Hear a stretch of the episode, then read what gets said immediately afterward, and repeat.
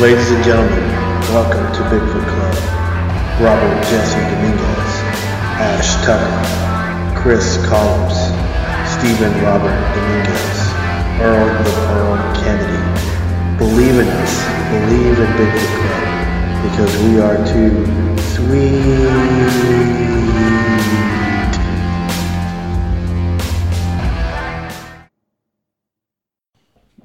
Hey everybody, uh, Robert Jesse Dominguez, Bigfoot Club Season 2, Episode 24. Uh, Robert with uh, Ash. Ash, what's going on? Oh, not much. Just hanging out, man. Excited Hanging. to be here today. I'm excited too. We Yep. have a we have a good guest today that I've been waiting to talk to, and it's been way too long. Uh, Eric Altman. Eric, say say hello. Hello, how you guys doing? We're good. Good, we're good, we're good. good. Is it is you said earlier it was it was thundering over there? Is it thundering over there right now?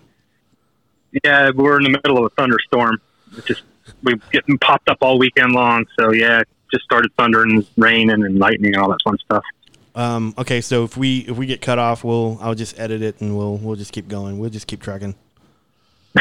Sounds good. So, um, it's been like uh, Eric, you you and I we've we met each other like what back in two thousand one, two thousand two. Yeah, it was a long time ago. Um, I think it was uh, in Ohio. Yeah, it was the I think it was the thirteenth annual Bigfoot conference run by Don Keating. Uh, and the Yeah, that was a long time ago. Yeah. Wow. Yeah. So, because I know, I know, whenever, whenever we first met, and and we can we can get into how you got started in you know the field, and, and we can go back, but I just want to touch on this really really quick. Um, because like whenever whenever I, I whenever we formed t- uh, TBRC in '99 2000, I I remember I was reaching out to you, or I can't remember you reached out to me. I think I reached out to you uh, over the internet, and this was like before you know DSL and fast internet stuff like that. So they Like- that- yeah, Facebook Like did that art bell we were watching the other day. It's like, I got to disconnect from this interview so I can look at this website and then I'll call you back. yeah, so I know I think I reached out to you and I think we were conversing before we went to Newcomerstown uh, Don Keating's uh, Bigfoot conference and cuz I, I and then like cuz whenever I showed up uh, you yelled out my name and we ran and you know almost like embrace or something. do you do you recall that? Yeah, it was. Yeah, it was cool because uh, we we did talk online, and um, I didn't know many people back then because the internet was just really coming into its own. Yeah. and uh, you know we chatted, and I knew you were part of the TBRC with Craig and Luke and, and all those good guys down there in Texas, and Mhm. um, we chatted on there. And then I didn't expect to see you in Ohio, and you showed up, and man, it was like uh, good to meet you for the first time. So Yeah. I remember that. Yeah, Man, I, I, I'm telling you right now. I think I had uh, I had good feelings whenever I first started. Um, you know, in, in the Bigfoot community because I met you, I met uh, Mike Frizzell and the uh, Enigma Project guys. Do you Yep. remember? Do you remember? yeah. I haven't guy? talked. Yeah, I haven't talked to Mike. It's been a, a few years. Um, I know he was real heavy into the whole Enigma project. Um, him and his group were doing great things down in Maryland, and then they kind of we kind of lost touch after a while. And uh, I know he had some health issues, so I don't know if he's still doing it or not. I, it's been a few years since I've talked to Mike. Yeah, I mean it was a it was a good group of guys. I remember meeting at Don Keating's and uh, Mark Mark DeWerth. I met Mark DeWerth and I met uh, uh, Larry Lunn. Um, hmm lots of good people, and it was like for the first time I actually got into Bigfoot stuff. I thought it was really good because I got to meet really really good people, not in like the state of Texas, but up with other states and other communities. So it was it was really really cool. Whenever I I got a chance to meet you and your group, you had an amazing group back then, and just wanted to Yeah, it's back in the good old days when when things were much smaller than they are now, and uh, yeah you got to know people on a first name basis and talk with them. And there were a lot of really good folks just really not, I wouldn't say the start of Bigfooting, but kind of like the, the internet started Bigfooting where these little communities were coming together and, and groups were being formed and whatnot. And yeah there was some really good people back then. And now it's just so overwhelmed with because of social media. There's so many groups and so many researchers. I don't even know maybe 80% of who's out there now. Yeah. So same here. Same here. Um, I was I was going to tell you I did listen to your talking with Jericho episode Mm-hmm. in 2014. That was really neat, man. I was like, oh my god, I didn't realize you were on there. So I was like Jer- Jericho. I was like, I, most people who know me, I'm a huge wrestling fan, and and you got to go on Chris Jericho. I said, oh my god, how did how did it come about? If you don't mind, Oh no, not at all. Um, yeah, Chris is a really cool guy. Um, I got a chance to meet him um, through social media, thanks to Dave Schrader and Tim Dennis of Darkness Radio, and I was doing a segment with them called Monster Watch, where once a month I would come on the show and I would read cryptozoology news stories, and we would discuss them if they, if, you know, if I thought they were real or if I thought they were fake, or Mhm. we'd have some good laughs and uh, Tim introduced me to, to, to Chris, and Chris reached out to me one day out of the blue and said, "Hey, man, I've got this Talk is Jericho podcast, and I'd love to have you on to talk about Bigfoot." Apparently, he was real big into ghost hunting yeah, and the paranormal UFOs, and, and and he wanted to talk about Bigfoot. So I was like, "Sure, I'll be happy to come on." And we had a great, great talk. Um, I haven't talked to Chris. It's been a couple of years because, as you know, he's really branched out now with AEW wrestling, and uh, his career's really taken off, and he's quite busy with doing these with um, Fozzy, his group Fozzy yeah, that he sings with, and so he's, he's super busy. But um, yeah, I followed him for a while on his podcast, and we kept in touch. We chatted every so often, and uh, it was a fun experience. Uh, Chris is a really fun guy, and uh, yeah, really down to earth. yeah. That was like that's super amazing. I said, oh my god, he's he gets to talk about wrestling, uh, talk to a wrestler and Bigfoot. so I was like, that's, Yeah, it was pretty cool, man. Yeah. It, was, it was cool. Um, hey, I just wanted to. I just wanted to also. Um, what got you into the cryptozoology and Bigfoot and paranormal UFO stuff, and what what got your fires burning way back then? Well, when I was a kid, I was a big fan of um, the B horror films, like you know, um, Godzilla versus Mothra, and those those types of monster movies, and Mm-hmm. you know, Abbott Costello meet Frankenstein. th- Those fun kind of cheesy horror movies. And um, a couple films came out in uh, the early 1970s. I didn't get to see them until 1980, of course, but those being The Legend of Boggy Creek, which was filmed down your neck of the woods, and um, Creature from Black Lake, which was a fictional movie, which was uh, filmed at Caddo Lake. So those really, really blew my mind, and especially Boggy Creek because it was, as you know, was supposed to be a, a docudrama Mm-hmm. based on you know actual sightings that took place around Fouke, Arkansas, and and down you know near Louisiana, Texas, Arkansas, that that whole area right in there. And I was just blown away by it. And I thought, man, that'd be so cool if there was really like a, a hairy creature running around the swamps. So I went to my library and uh, I found a couple books on the subject written by John Green and John Napier and, and a few others. And I was I was enthralled. I started reading these books and I'm like, wow, there's actually people that from all over the country that are seeing this thing. And I wanted to learn more, so I started reading books, newspapers, magazine articles, and I was actually stunned to find out there were sightings here in my home state of Pennsylvania that took place, you know, going way back in the 1950s and 60s. And his most recent, like I was in 1980, I started reading about this stuff, but there were sightings that were taking place a few miles from where I was living at and with my parents. And, and I was just absolutely hooked. I wanted to learn as much as I could. So I started watching anything I could find on TV about Bigfoot, about uh, any kind of strange creatures, Loch Ness Monster, the Mothman, the Chupacabra. Well, of course, the Chupacabra wasn't out till nine, the mid 90s, but any kind of weird creatures I can find. And um, ghosts and hauntings. I was really enthralled by that, UFOs. And, and I just started engulfing anything I could find magazine wise, newspaper wise, um, TV wise. In Search of with Leonard Nimoy was a big hit. Sightings, if you remember that show that was on Sci Fi Channel. Just anything I could find and, and wanted to learn as much as I could. And like I said, um, finding out these sightings in my state were happening very close to me.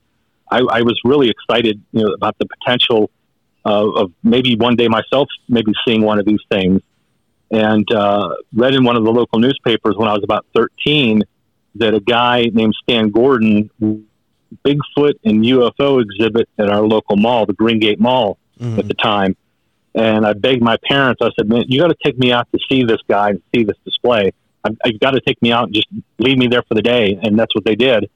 And I spent the whole day just going over all of his artifacts and articles and looking at his Bigfoot cast and, and just bugging Stan the whole day, asking him questions and, and just pestering him and not leaving him alone. And um, Stan was very cordial. I mean, he didn't chase me away or say, get out of here, kid. You're, you're taking up too much time. He answered every question I had.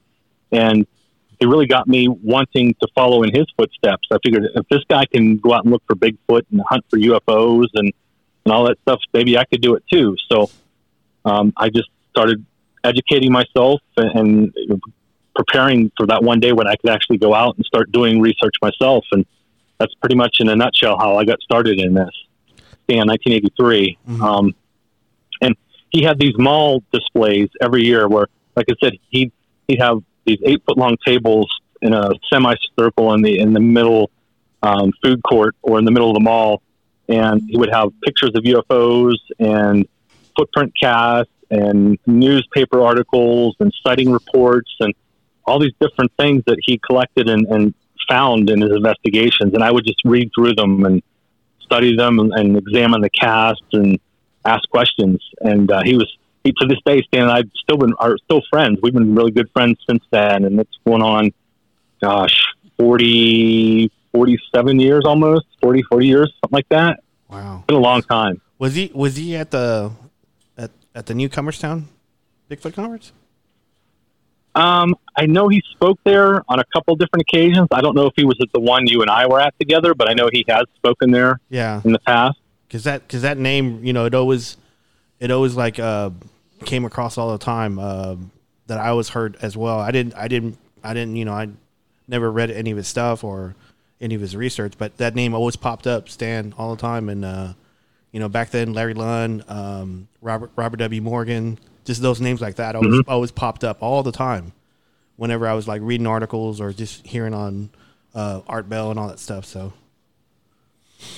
Yeah, a matter of fact, I just heard from Larry not too long ago uh, through social media. He's doing well, and uh, I had the chance to meet Robert W. Morgan finally at one of uh, Mark DeWerth's Ohio Bigfoot conferences a few years ago. wow, So uh, Robert's get Robert's getting up uh, there in age. He's Yeah. probably in his seventies now, but uh, still very good, uh, good mental state and good health, and uh, still sharp as a tack and really great guy. I had a chance to actually shake hands with him and talk to him for a, a good while and um, find out what he was up to. He actually moved back to Pennsylvania. He lived not too far from me, as a matter of fact. That's awesome, man. I, I, because I think he was he was supposed to he was supposed to meet at the fir- he he was supposed to speak at the first annual Bigfoot conference. I mean, uh, Texas Mhm. Bigfoot uh, Bigfoot conference, and something happened where he wasn't able to do it, and he, it was um, his scheduling or something, and he never made it. And I I really wanted to meet him, but I, I never got a chance to do it. So, but He's a really cool guy. yeah, Really cool guy. um, I was gonna I was gonna ask you, um, who else in Bigfoot influenced you to to go this path as well? If I, I just wanted to see, I wanted to ask you that question. Um, there's been a couple of folks that really kind of influenced me to, to start doing the research. Uh, Dr. Paul Johnson, he's another Pennsylvania researcher, has been doing this since the 1970s. Um, I followed his work when I was growing up too, reading about his his cases and uh, investigations around southwestern Pennsylvania. He was another UFO Bigfoot guy, like much like Stan Mm-hmm. and of course John Green. Um, I got to meet Don Keating in the late mid to late '90s, and became real good friends with him. Um, there were a lot of folks that, that I got a chance to meet uh, just before I got into the field and starting doing this that kind of encouraged me to you know to get into looking into these cases because I always had the interest and I always wanted to do it, but I never had really get the I guess you could say I never had the guts to really get out there and see Yeah. what was going on. And finally, when I went to one of Don Keating's, probably his, I think the 96 or 97 conference, he uh, had it at Newcomerstown in a little elementary school. And uh, I went out there for that one and I met Smokey Crabtree, uh, Larry Batson, Loren Coleman, um, and, and of course Don and a bunch of other pe- other folks. And I think it's actually before you and I met, but um, I, I was talking to those guys and they were all encouraging. They were saying, "Yeah, um, Stan's a big name in Pennsylvania. Paul's a big name in Pennsylvania, but there's not really any other researchers in Pennsylvania. So uh, why don't you get involved and start finding out for yourself if there's any truth to these stories? And that's what I did. I had all these newspaper articles and magazine articles about these cases, and I thought, you know what? Why don't I just go out, follow their advice, go out and do it, and see if I can prove to myself that these things are real? Mm-hmm. And that's what I started doing. I started following up on the historical reports and um, stuff that I had in newspaper articles and going to these places and trying to put myself in the shoes of the eyewitness to see what they saw and maybe you know experience what they experienced for myself. And just being in those settings was uh, it was kind of surreal for me because I would close my eyes and, and try to imagine, okay, what was this guy doing? Um, where did he see the creature at? What kind of experience? What kind of emotions did he go through? And I tried to tried to do that for the first couple of years. It's just kind of go back and look and see if these places had changed much, or you know, if there's still a, a good habitat for these creatures. Maybe they're still in the area.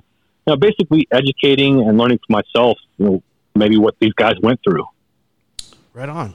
I, I like that. That's um, you know, it's uh, I, I don't know why it, it, I just gravitated towards you, and I you were a good dude, and I was gravitated toward you all the time. So I mean, I appreciate that, man. Thanks. Um, I was looking through your, your website, your Eric Altman at uh, .net, um, the Pennsylvania Cryptozoology Society. You want to talk about yeah, that? that was uh, sure. I formed that well while I was doing the Pennsylvania Bigfoot Society. Um, I became a member of that in 2000. Actually, 99, I became a member.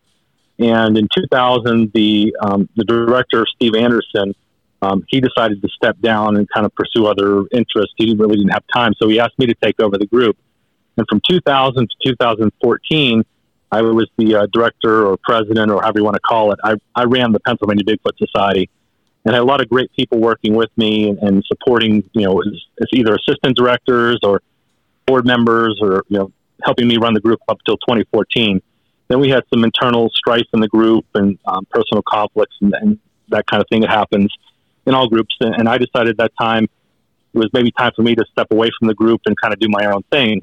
So I, I stepped away from the whole Bigfoot scene in 2014 and took some time off for myself. And because I've been just gung ho uh, the whole Bigfoot field for, gosh, 16, 17 years at that point, and I decided, well, I, I need to spend more time focus on my family, stop concentrating so much on this subject, and, and just get back to doing things for myself. So I took a couple years off in 2014, and in 2016, I realized there were still a lot of people that were associated with the Pennsylvania Bigfoot Society that really didn't have a, a group. There wasn't anything out there to really kind of guide them or you know to search for Bigfoot. And by that time, I really wanted to continue to do it, but I also wanted to continue to branch out into other subjects, other cryptids, because I was starting to get reports of other strange creatures being seen, like thunderbirds, and uh, the dogman was popping up from time to time. So I figured if we're going to do this again, let's put together a, a, group that investigates more than just Bigfoot cases. And uh, that, that's how the Pennsylvania Cryptozoology Society came to be. And uh, it's it's a very loose knit group. Um, probably about 15 to 20 members in it. It's not a big group, but uh, we get cases from time to time, and we go out and we check them out and investigate them. So it, it's much much less organized, and um, not as many um, rules and policies in place as there were for the PBS. Uh, it's it's much more laid back. Yeah, I think I think whenever I was with the TBRC, we were we were uh, restricted on uh, going to certain areas, and we were restricted on um, talking to you know, or just talking about because I think whenever we first formed, and I know Luke could could uh, Luke Gross could share this with me as well. But whenever we first formed TBRC, we were we were always thinking it was flesh and blood and that was it. And anybody else that came talk to us, we just didn't talk to them or we took their statement, but we, that was about it. But I know Luke, since Luke left the group and since I left the group, we were more open to uh, you know of uh, you know other other realms and other possibilities uh, with Bigfoot and you know other other cryptids as well. So, yeah, I, I am as well too. Um, the PBS was more in a mind frame of uh, when we first started. We were more in a mind frame of collecting as much evidence and data as we could, investigating the cases that people submitted to us, and then taking the, the information, the data, and putting it into a database that people could use to further the study and um, the evidence we were trying to turn over to any of the scientific community members that we were friends with, whether it be Dr. Meldrum or Tim Cassidy or anybody in the field that we could have take a look at any of the physical evidence that we collected. And our main goal was to prove this was a flesh and blood animal that it did exist. But over time, and the longer I've been in this, and the more cases I've investigated, I've come to realize that there's more to the, the phenomenon than just a an animal. I'm not saying it's not an animal; it very well might be an animal. This animal has characteristics and traits that I really, my personal opinion, I believe that a lot of us aren't familiar with it. Uh, and what I mean by that is, I, I, think it has abilities that we as human beings can't relate to, uh, as far as maybe camouflaging itself so well that it can remain hidden or having infrasound or, or you know the ability to put out some kind of um, noise or, or um, some kind of audio sound wave that it, it, may be able to emit that has the ability to whether it's cause fear in us or anxiety or cause us to become paralyzed. I think it has a lot more um, traits than we, we actually realize. And, and there's other people out there who, who share similar opinions and I try to keep an open mind, and I try to keep you know try to keep it thinking that we don't have all the answers for this animal. We don't know exactly what it is yet, so we can't rule out any possibility at this point. I interviewed this guy a couple podcasts ago. Um, it was out in Longview, Texas, and he had an experience. And um, he's, you know, he was a former wrestler, and he wrestled uh, Andre the Giant. Mm-hmm. He said that uh, this thing, oh, wow. this thing was was two Andre the Giants together. Wow. And he said this thing was so massive and so big. And the thing that stuck to me whenever he said it was when this thing walked back in like to the bush, he said the forest swallowed him up.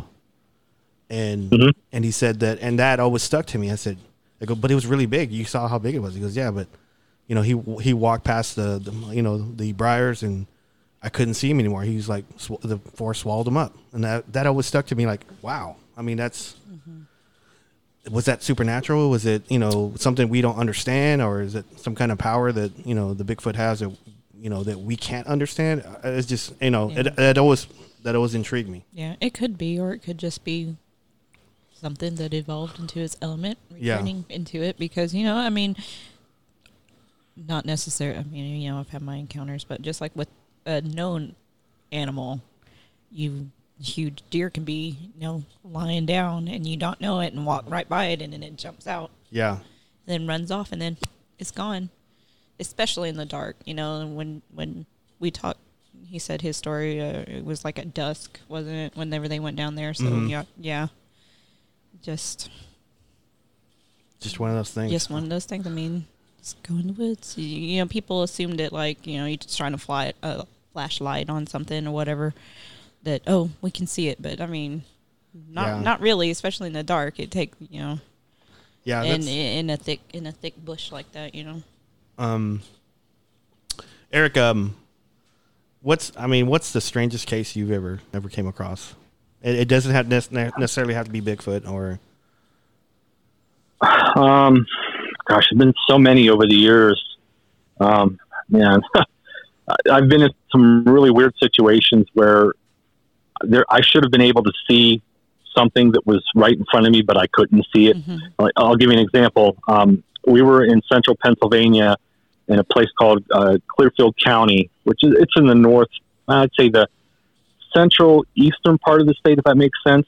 Mm-hmm. Um, and uh, place is called Rockton Mountain, and there's been a lot of sightings in this area for a long, long time. And uh, we had gotten some reports from the late 90s that there were been multiple sightings up there, which that kind of drew our attention up to the area. And there's an area that we would uh, frequent quite often because of um, our own personal experiences and our um, uh, the reports we've been getting and things we've heard while we were up there, and not just myself, but other researchers and members who were part of the Pennsylvania Bigfoot Society. And there were a couple cases, a couple experiences I had up there that still leave me scratching my head, uh, and I have no explanation for. Um, I'll just share two with you if I can, real quick. Um, one took place in the uh, fall of 2009. Uh, there was a group of us, and we were staked out on a gas well line. Um, by then, the, most of the leaves and stuff had fallen off the tree, so you could see pretty well into the forest uh, with flashlights. So, and I had an infrared thermal FLIR, handheld thermal FLIR that I could see heat signatures pretty well. And uh, we had set up these chairs probably about 300, maybe 400 yards from our where we parked our vehicles, and um, we were just paying attention to the night. Nothing was going on um, Bigfoot related. We heard some coyotes, heard a couple barred owls, and that was really it. And I happened to glance down the gas well line down near our vehicles, and I thought that's kind of strange. Um, maybe somebody's walking around down our vehicles. Now, keep in mind, this is this is a good distance away. It's a pretty long, maybe 20, 25 minute hike down to the vehicles. And I saw this light, and I mentioned it to some of the guys, and I called them out. I said, "Let's walk out in the middle of the gas well line. Leave your headlamps off. Leave your flashlights off, and just look down look down the direction of the vehicles and tell me what you see." And they all said they saw this weird orange light that looked to be moving moving around in the direction of our vehicles. So I said to Dave uh, Rupert, who was with me at the time, I said, let's take a walk down the vehicles. And, um, oh, sorry, my cat stepped on the remote. Turn the TV down. sorry about that. It's okay. But um, I said to Dave Rupert, who was with me, um, as, along with the other researchers, I said, let's take a walk down the vehicles and, and make sure that there's nobody prowling around our vehicles. Because we're parked off the side of a, a gravel dirt mountain road let's make sure there's nobody prowling around our vehicles trying to break in them. It could be anybody that was up here in the mountains that saw us parked and pulled in and started trying to get in the cars. And he said, I think that's a good idea. Let's walk down there and see what's going on. So we turned our flashlights off and our head headlamps off, and we started walking towards the cars. And we were getting closer and closer, and we could still see this orange amber light moving around where the vehicles were parked. And to be honest with you, it looked like somebody was walking around smoking a cigarette. And every time they took a puff on the cigarette, mm-hmm. you know that amber light at the end of the cigarette brightens up. Well, we'd see that. And it was just moving around, it looked like it was floating around the vehicles like somebody was walking around. We got closer and closer. And I said to Dave, I said, man, it really looks like there's somebody prowling around our vehicles. And Dave's like, yeah, it looks like somebody's walking around smoking a cigarette. And I said, that's exactly what I was thinking. So we got closer and closer probably within 15, maybe 20 feet of the vehicles. And I said, let's hit our flashlights. Let's put them on right where we're seeing this light. We did that. And as soon as we did that, the light went out and whatever was there disappeared. And I thought, well, if it's a prowler or somebody's you know, creeping around the cars, maybe they ducked behind a car or went underneath the car or somebody said, let's get up here quickly and check it out. So we got up around the vehicles. We walked around all the vehicles. There's three or four trucks parked there. Looked underneath them. Nobody around. Uh, we couldn't hear anybody walking around. There's nothing. We're like, what the heck? We both saw the light. We saw it moving around, but all now all of a sudden it's gone. Eh, and Dave's like, ah, I don't know, that's that's really weird. And we were standing there talking amongst each other, trying to figure it out. And his cell phone rings. It's his wife calling him, checking up on him, see how he's doing and when he's coming home. So he's standing maybe ten feet away from me, and I'm looking around the forest with a flashlight and trying to see if I see anybody or hear anything. And he's on the phone talking to his wife. And all of a sudden, we get this overpowering smell that the only way I can describe it is like horse manure and cow manure, like someone just shoved it up your nostrils. And it was really pungent, really strong. And I'm like, oh man, Dave, did you fart? And he's like, no, it wasn't me. I'm like, come on, man, it stinks. And he goes, I don't know what that was, but I can smell it. And as soon as we started talking about it, the smell just dissipated then all of a sudden, we heard this something walking away from us, crunching in the leaves, the dry leaves on the ground, walking back towards the tree line and disappearing into the tree line. And I looked at Dave, and Dave looked at me, and he said, "Did you hear that?" And I'm like, "Yeah, something just walked away." And I pointed in that direction. Put our flashlights on, nothing. Put thermal FLIR on, nothing. I'm thinking while we're standing there talking, okay, if something had heat to it, if it was a person or an animal, we should be able to see impressions in the ground where it just walked, we should be able to see some kind of heat signature in the brush in the direction it walked. We couldn't see anything. There was no heat signature leaving any kind of tracks or prints on the ground, and no heat signature in the trees or brush in the direction this thing walked off. Wow. And Dave and I just kind of stood there and looked at each other like, "What? What was that?" It, uh, we had no explanation for it. We, we something was just right there with us. We got this horrible smell and then all of a sudden we heard it walk away from us, not real fast, but just nonchalantly walk away from us into the brush and disappear. we saw absolutely nothing on the thermal FLIR or in the flashlights. I don't know. I, that's kind of weird. Mm-hmm. Yeah, yeah. And then the second thing, weird thing that happened, um, this was actually recorded in, in a film that was uh, released called um, Mountain Devil: The Search for Frank Peterson, and folks can find this on Amazon Prime. You can watch it. You can actually see the experience during the film. Um, we went back to that same gas well line a few years later, and we were set up down on the gas well line. And at the vehicles, Dave's wife and her two sons decided to stay in the vehicles and wait for us to come back. And there was a newspaper reporter with us and her husband, and they were sitting in the, the vehicle in front of uh, Dave's wife's vehicle. So Dave was sitting in the vehicle behind them. Uh, reporter and her husband were sitting in the vehicle in front. We're all the way down on the gas line, a couple hundred yards from the, the trucks, and um, we get this radio call. Oh my God, you got to get down here to the truck real, real quick, as fast as you can. Something's here, and it scared it scares her so bad. You got to get down here real quick. And it's Dave's wife calling us on the radio. So we hurry up and and run, literally run all the way down to the trucks. And we get there. I'm out of breath. Everybody's out of breath. Um, and we ask her what happened. And what she tells us is while she's sitting in the truck, she needs to, to use the restroom. So she gets out of the truck and she goes behind the vehicles and she's going to the bathroom. And her husband's standing in the front of the vehicle and he's smoking a cigarette. And she says something walked up behind her, almost right on top of her.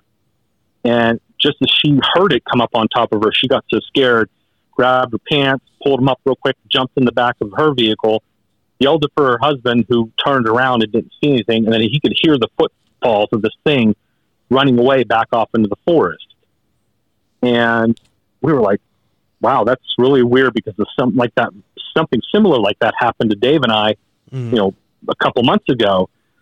And she went on to tell us exactly what happened. Um, we talked to Dave's wife, Carrie. She said while she was laying laying down in the front seat of the vehicle and her boys were in the back seat, she sounded. She said she heard something that sounded like these large thumps that moved by her vehicle. And at first, she thought it was car doors slamming, and then she realized it was something walking by her vehicle. And she was laying down with her seat reclined, so she never bothered to look out the window. She just figured it was Elise and Jean, who were up in the vehicle in front of them. And uh, this thing came up behind her and scared her so bad she jumped in the truck. You know, in the truck she was with her husband, and this thing to- took off behind her, ran back in the woods the same direction we Dave and I heard it run the first time we had our experience. So, very weird, very very weird. Two things that happened at the same location months apart to different people. Were y'all and uh, were you guys doing Bigfoot stuff whenever these two incidents happened? Yeah, yeah, we're, yeah, we're there to do. Mm-hmm. Okay, wow. Yep, both were Bigfoot related events. And if you if you go to Amazon Prime, if you have that that uh, network, um, you can actually rent the movie Mountain Devil. I think it's available on Prime. You can watch the movie, and that segment where Elise has the thing walk up behind her is actually recorded on film, and it was added to that movie, so you can watch the whole thing unfold and okay. hear her talk about what she experienced it, it was pretty uh, pretty creepy. Both of them were cre- creepy experiences, and I have no explanation for them. I don't know if it was Bigfoot related or, like you said, maybe a residual haunting. We, we have no idea, but those were two of the strangest things I've had experienced in the forest up to this date. Okay, right on. Um, on your on your website, you have like a bunch of TV and uh, programs, and well, there's uh, Invasion of Chestnut Ridge. Yeah, um, I was filmed for that by Seth Breedlove. Seth is a, a director, producer of a company called Small Town Monsters, and uh, he releases documentary films based on small town, local town legends and, and lore of, of, different types of monsters. He has one on the Minerva monster in Ohio, done one on the Boggy Creek creature. Uh, he's done one on the uh, Beast of Bray Road, the Dogman of Bray Road, and out in Wisconsin. And he did one of the uh, invasion on Chestnut Ridge.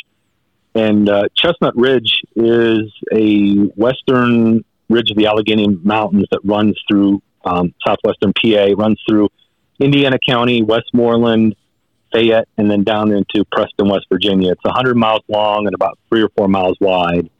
And uh, it's had a history of odd and unusual things happen there. Um, UFO sightings constantly, um, countless Bigfoot encounters both in Westmoreland and Fayette County, um, hauntings, weird locations, just an, an, enormous amount of strange and unusual phenomenon occurs in the Chestnut Ridge. And uh, I'm sure you've heard of the Kecksburg uh, UFO 55, where the military came in and took something out of the forest in Kecksburg. Mm. Yes. Um, that's part. That's part of the uh, the documentary film Invasion on Chestnut Ridge. That's included in there. So okay. I was just to say that area has a long history of weird and unusual, unexplained phenomena that occurs, and it still goes on to this day. Every year we get reports. They, do they tie in like Bigfoot and UFO sightings as well on that, or? Yeah, there are some cases that uh, Stan talks about, and I talk about where there have been UFO sightings in or at the same location, either hours, days, or weeks after one another. In other words, if there was a UFO sighting on, let's say, January 1st, there might be a Bigfoot sighting like two days later. Or if there was a Bigfoot sighting first, there might be a UFO sighting a few days later, weeks or hours, whatever. But there's been several reports here in, in southwestern Pennsylvania where both UFOs and Bigfoots have been seen in the, almost the exact same location, either at the same time or just not far apart from each other. So there's a, those are included in the documentary film as well. Right on. What other um, documentaries are you part of? Oh, um, too many. A lot. I think maybe seven or eight I've been in, um, included in um, on the Trail of Bigfoot, which was also done by Seth Breedlove. Um, he has a, a segment. Um, I think it's chapter six. He has eight chapters in the, the documentary film in, on the Trail of Bigfoot. I'm in that one. Um, Modern Monsters, I was in that. Um, gosh, Mountain Devil, of course. Um, I've done a couple of TV shows, um, appearances and stuff like that. So yeah, I've done I've done a fair share of different media appearances. That's going to lead me to this next question: Was how come you don't have a book out, man? uh, I've been asked that question so many times, um, and I have a lot of material. I have so much material. I could I could easily write four or five books. But to be honest with you, I'm I'm not a writer. Yeah. Uh, I don't claim to be a writer. and Never will be a writer. Um, I'm more or less. I document the reports and I put them in a folder or put them online, and that's the extent of it. Um, maybe someday when I retire, I'll write a book like Stan did. He wrote three or four books. Maybe I'll do that someday. But I've got so many cases and so many weird stories I could share and experiences, and it's too much stuff.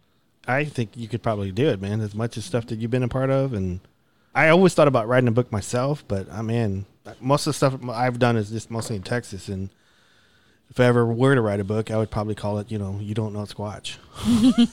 so, That's get, a good title. Yeah. so, hire ghostwriters. It's, it's like this is everything I want to talk about. Yeah, make it make sense. Yeah, put know? some put some periods and some yeah. commas in it. Fix this, make it coherent. so, um, people do it all the time. These so-called autobiographies. You didn't yeah, write that. Yeah. Eric, um, what person has been a big influence, and this is not a non Bigfoot cryptozoology person. What person has been the biggest influence in your life, and and why? Um, gosh, I never really thought of that. It has to be a non Bigfoot or non cryptid person. Um, probably my grandfather. Right on. You want to talk about him a little bit, or? Well, yeah. Um, my grandfather, he was he, um, gosh, he was uh, in World War II. He a World War II veteran.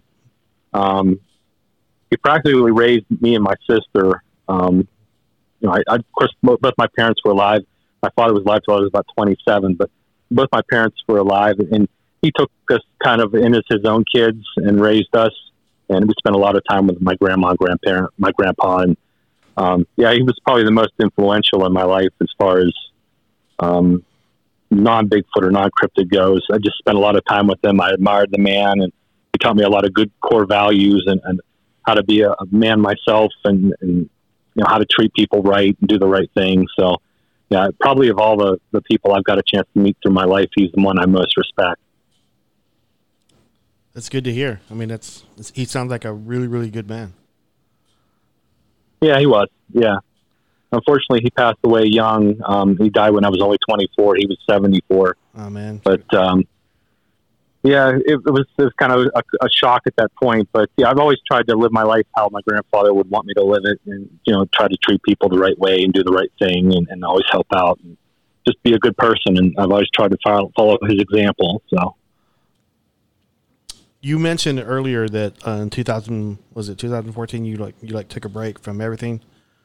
Uh, yeah. Um. What what type of you know what type of deal or what kind of routine do you go to to like you know to rejuice your batteries to get back into like you said in like 2016 what what you know what did eric altman do to to get back into the field and stuff like that i'm just curious well by that point in time i'd been doing it for almost 20 years. Uh, i think by that time it was like 18 or 19 years i'd been at it straight. And i got married in, in um, 1997 and shortly after I got married, I told my wife what I did for a hobby, and, and she gave me her blessing to kind of go out and start doing the research and stuff like that. So I spent a lot of time away from home on weekends when I wasn't working, either lecturing or investigating or doing Bigfoot camping adventures or outings or um, things with our group, the PBS, and I dedicated a lot of time to the PBS, more so to my, you know, than I did to my family. And my,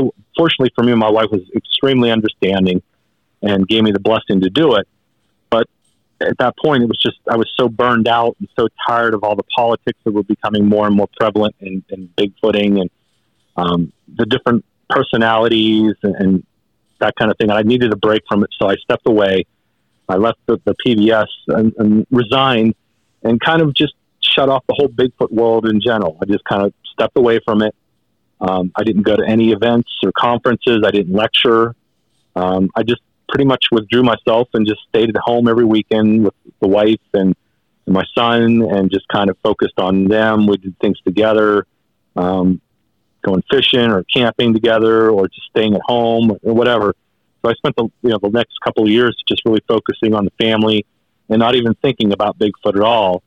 And uh, slowly but surely, it's it's like a bad drug. Once you get um, hooked to it, you can't ever get away from it. You you eventually get pulled back in, and that's what happened with me. And, but I this time I did it on my own terms. Um, I decided, you know, I'm not going to get involved with a, a big group where it's going to manipulate all my time and take me away from my family. I'm going to do it at my own pace and how I want to do it and when I want to do it.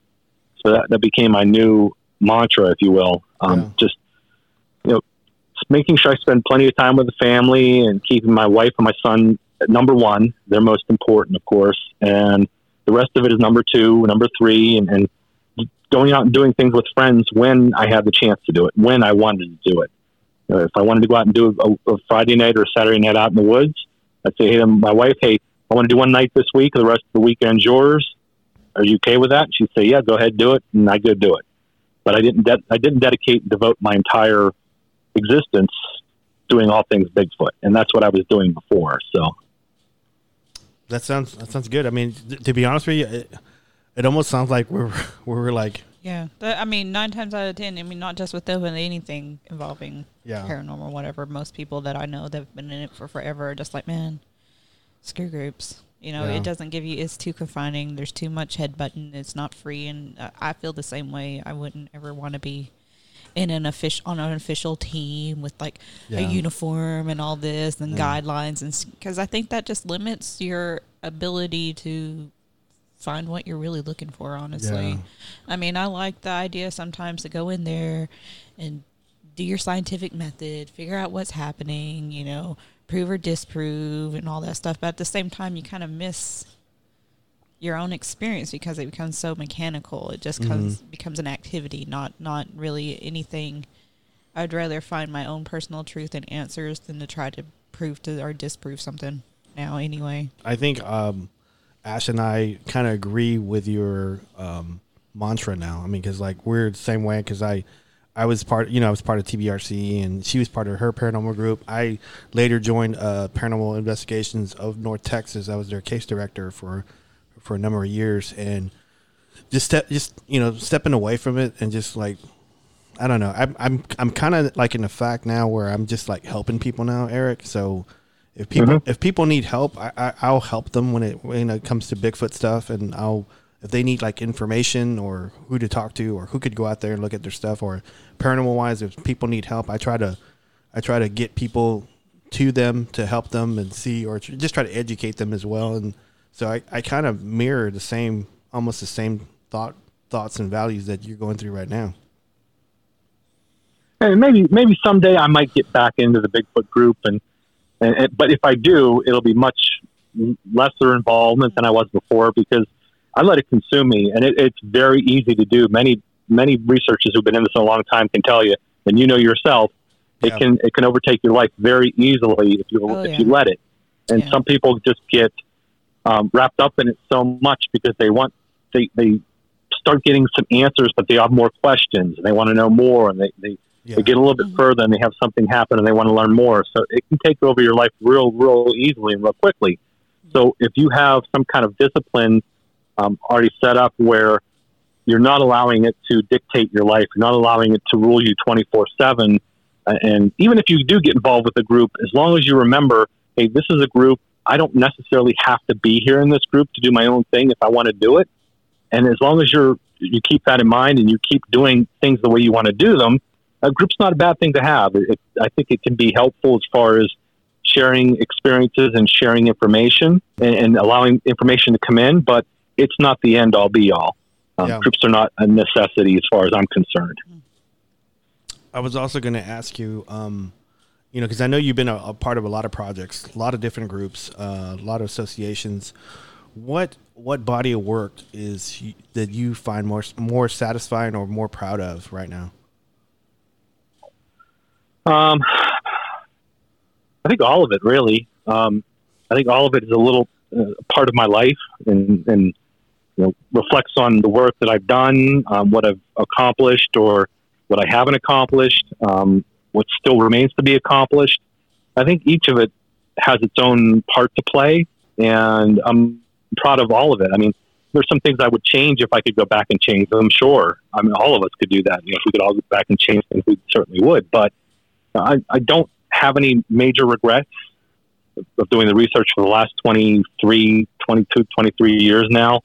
Um, I think a lot of it uh, has its own part to play in my life, and, and I'm proud of where I am today and how I got here and the decisions I make now. I, I think it's a learning process and a growing process.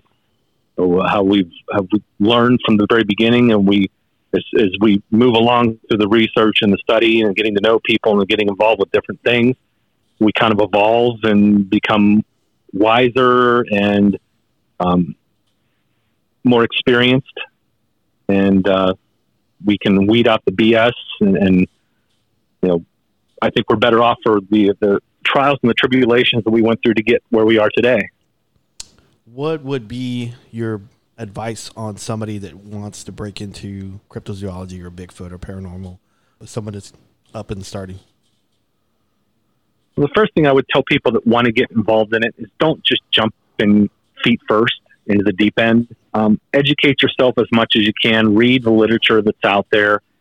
Read about past cases and how groups studied them and the results. Um, find some like people that uh, like-minded people in your area that are, have the interest, and communicate with them and share ideas. And, and uh, I would tell people educate yourself first before jumping into it. Learn as much as you can and if you can find somebody who has experience researching or investigating any of the fields, try to learn from their methods and procedures. They, may not be the same ideology that you have, but it'll give you a good point to start. And, you know, maybe you can learn what not to do uh, and learn what to do as well. Um, I would tell people, you know, really educate yourself before going out and starting start field investigating first, because once you have that information that you've studied and you've learned, and you learn tips and tricks, and you learn about locations and what to expect, and especially with bigfooting. I mean, if you can study Mother Nature and outdoors and wildlife, you can rule out so much um, by just going out there cold and, and, hearing a bird chirp at night and thinking it's a Bigfoot, mm-hmm. or hearing a coyote howl and think it's a Bigfoot. So if you can get that experience under your belt and learn, it's going to help you in the long run as far as your own personal experiences and investigations are concerned. Yeah, I think that stuff is just as fun as, as anything else, just figuring out what is doing what and why. Because, right. you know, nature, just you just don't even have, sometimes you, even if you're, you have experience, you just don't really always have a full concept of what's out there and what's going on and what's making what noises and what's doing this over there, you know. I totally agree. Um, you know, getting to know your areas that you're going to research that's that's always important. Um, uh, know its history, uh, know the Native American history, mm-hmm. uh, all that stuff. So I mean, it's always good to get all that under your belt before you start jumping out there and thinking a barred owl's a, a Bigfoot or something. so. Yeah. yeah, I tell I tell people, especially the newbies, get rid of the preconceived notion that you're going to have a Bigfoot experience or sighting or hear a Bigfoot every time that you go out because that doesn't happen.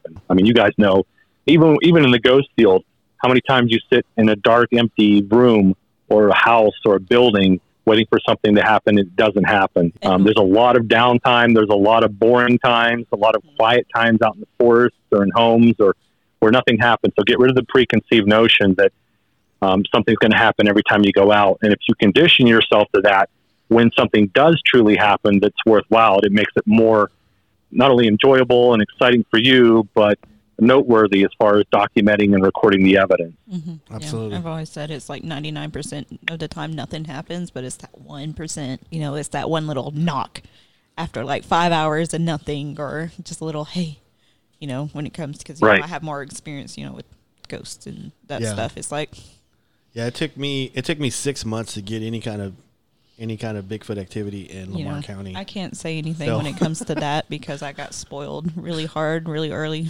Most of the time when we've gone out, something's happened, but it's turned out that way. Yeah, a couple of times, Eric, uh, Ash, and I went out with with Luke Gross and Billy Simmons. I don't know if you ever met Billy Simmons uh, and uh, Tim Clay, and we went out to East Texas, and we went out a couple times. Like the first time, we we got some tree knocks, we got some screes, we got rocks thrown out of us and I was telling yeah, that was my first time ever. Have, like that was just kind of like a lark, whatever. After we had that conference, it's like, well, we hear sometimes there's some stuff that goes on over here, so let's go check that out. And there's a cemetery there too, so we can hunt for ghosts for the teach these Bigfoot people how to do it, and then they can whatever if something shows up there. And of course, it did. First yeah, time out. Yeah. Never done anything. And I, I told her, I said, man, you better be lucky because we'd never get that. I got all. spoiled because I was like, well, this is what it's like. No, I think I was just with the right people at the right time. At the right time, both, yeah. Both times, I think you know that that has a lot to do with it. It's your energy. It's yeah. what what you you know. And whenever we go out, you know, we take our time, we chill, we don't get all hype or whatever. and I think more the more you're like, oh, I need to see it. Oh, I need something. To, oh, oh, oh. They're yeah. yeah, they're not going to. It's not going to happen. So. yeah. Erica, you do you got any any projects right now that you're you want to you want to pitch anything uh, on the show, or you got any projects or any? Um... Well, um, thing I've been working on since this COVID stuff started, um, and having a lot of downtime and home time. Um, when I got into the field back in 1980, and that's really truly when I first started investigating, researching, learning historically. Um, I started collecting newspaper articles back then, anything I could find that was in our local newspaper, um, anything in the Pittsburgh newspaper I could find related, whether it was Bigfoot or ghosts or hauntings and that sort of thing. And I built up a real small library, maybe a binder or two, a couple binders of articles. But since this whole COVID thing went down, I decided to kind of um, improve on what I had already started. And a few years ago, Stan Gordon had given me some of his older newspaper articles. Um, his house was flooded, um, when a hurricane had come through Pennsylvania, uh, the remnants of a hurricane had come through Pennsylvania. His, his basement got flooded, so he needed to move some of his um, newspaper archive reports out, and, and he asked me if I wanted them. So I said, sure. So my two or three little binders suddenly became five or six binders. When the whole COVID thing started, I thought, man, I'm going to try to build on this. I'm going to start doing some research online and see if I can find newspaper articles, um, relating to sightings here in Pennsylvania, whether they be UFOs or haunted locations or Bigfoot. And I started going on different websites, newspaperarchives.com, a couple of those things. And uh, I wanted to make it available not only for myself, my own collection, but to put it out there for the public. And uh, I think in the last four and a half months since I've started working on this, I think I've collected close to 10 or 15,000 newspaper articles Wow. dating back from the 1700s to 2020. Yeah. And I've got probably about eight to 10 binders now that each have probably about a thousand articles in each binder.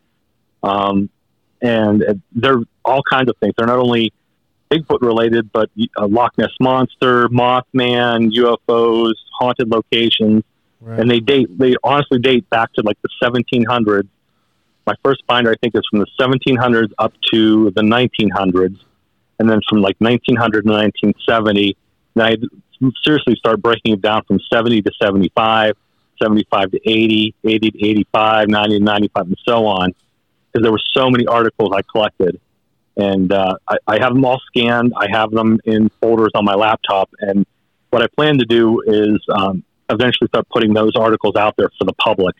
And these aren't just art- articles that are from Pennsylvania. They're Pennsylvania newspapers that have written about the subjects. And they could be from Okay. California, Texas, Arkansas, Canada, uh, from all over the, the globe, really. And these are just articles that I found in Pennsylvania um, newspapers and from everywhere. So it's a huge database of articles. Man, that's that's impressive. I was, I mean, I, I, I, will- I will say this. I did. I've, I've been, like I said, I've been following you on Facebook, and I've, I've seen your progress on that. I was gonna, uh, I was gonna let you say it, but, but I was gonna eventually ask it if, if you didn't say it. So, um, but yeah, that's that's impressive, man. Uh, it's a lot of work. Yeah, it's, uh, well, aside from working at home and on weekends when you can't really go anywhere or do anything, I figured, you know, I might as well spend my time researching online, finding these articles. And believe it or not, a lot of these articles are pretty easy to find if you Google certain things or certain topics. And, and these newspaper um, websites, these archive websites like newspaperarchives.com or newspapers.com, there's different websites you can actually buy a, a monthly subscription and start researching by keywords like wild men or Sasquatch or Bigfoot or Mothman or UFOs or ghosts and hauntings.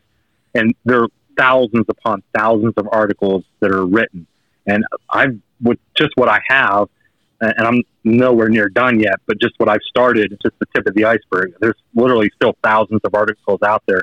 I think just for Pennsylvania itself, when I, I put, in, put in all the Pennsylvania newspapers and I looked at the keyword Bigfoot, there were like 36,000 articles on Bigfoot.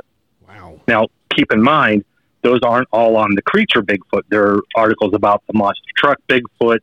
There are articles about like TV listings, like Bigfoot, uh, the unforgettable encounter is going to be on CBS Saturday at eight. You know, Right. TV TV advertisements and stuff like that. There's a lot of articles like that, the majority of them are related to Bigfoot Sasquatch sightings. So Okay. if you enter certain keywords and and dates, um, like I said, I started in the uh, 1700s trying to find articles, and there was only like one or two, three articles from the 1700s I could find. But Mhm. 1850 forward, that's when it exploded. And I've got a binder, probably about 500 articles from the 1800s on Bigfoot and it, Sasquatch and wild man sightings. And we know Bigfoot really wasn't the, the key. The, the the word Bigfoot wasn't coined until 1958 58. but- Yep. they talk about yeah they talk about Sasquatch in in early reports in the early 1900s, um, especially with the Chehalis uh, Nation up in, in British Columbia. But wildman was the, the key word that people talked about, and they had wildman encounters and sightings. So I've got hundreds of articles about wildman encounters from all over the country, um, from the eight, early 1800s all the way up to 19 the 1900s. It's pretty fascinating stuff. Are you going to are you going to put this on your on your website? Are you going to put it on a different website or? I don't know yet. Um, like I said, it's a lot of information to upload, and it's going to take a lot of time to do that. So I don't know necessarily if it's going to be on my website. I might start a new page and start putting these articles out there. Right now, uh, I'm releasing a couple articles here and there on my from time to time, and I have a group um, that I created. Actually, two groups. I have. It's called Weird and Mysterious Pennsylvania. It's a Facebook uh, group Okay. and there's a group I created called uh, Mysterious Mysteries of the Chestnut Ridge, which is a Facebook group that I share all the articles about the Chestnut Ridge that I, I have. Okay. And uh, there are a lot of those articles listed there for people to read and download and keep them in their own files. But I figured nobody really has done anything like that since Bobbie Short and um, you know, put out newspaper articles or historical data like she did. And I think it's long overdue that somebody puts something like this out there. I love that you mentioned her. I love I loved her. I, I never got a chance. Yeah, she was an amazing woman. I never got a chance to meet her, but I talked to her on the phone numerous of times, and she was a she was a honorary member of TBRC when we first started. I loved her so much, and uh, bef- before I got into Bigfoot stuff, I went to her page all the time, and she Yep. had she had one of the best uh, Bigfoot, you know, websites around. So I love that that you mentioned her. Yeah, she was a, a very, uh, very steadfast in what she did and a lot of good information she released on her website. I think it's bigfootencounters.com. Yeah, it is. It is. Um, Eric, we're about an hour in. I just want to say it's great to finally catch up with you after all these years. And Man. Ashley, it was nice meeting you as well. You too, man. Eric, thank you, thank you so much for being a part of this, man. I I cannot, you know, I think the world of you. I've always have, and I'm I'm I, I gotta I gotta Oh, definitely. I gotta be a better friend to you. So Oh, likewise on this end here too, man. um, We, we met a long time ago, and, and unfortunately, as you know, life takes you different paths, Yeah. pathways and different directions. But yeah, it's good to hear from you. Good to talk to you after all these years, and, and uh, hey, keep in touch, man. I'm always around. yes, sir. Alrighty. All right. Thanks for having me on, guys. It's been a real pleasure. Bigfoot Club.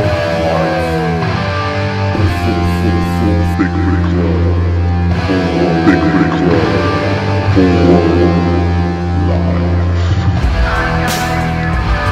I must bid you adieu. And so, goodbye. And good night. Bang!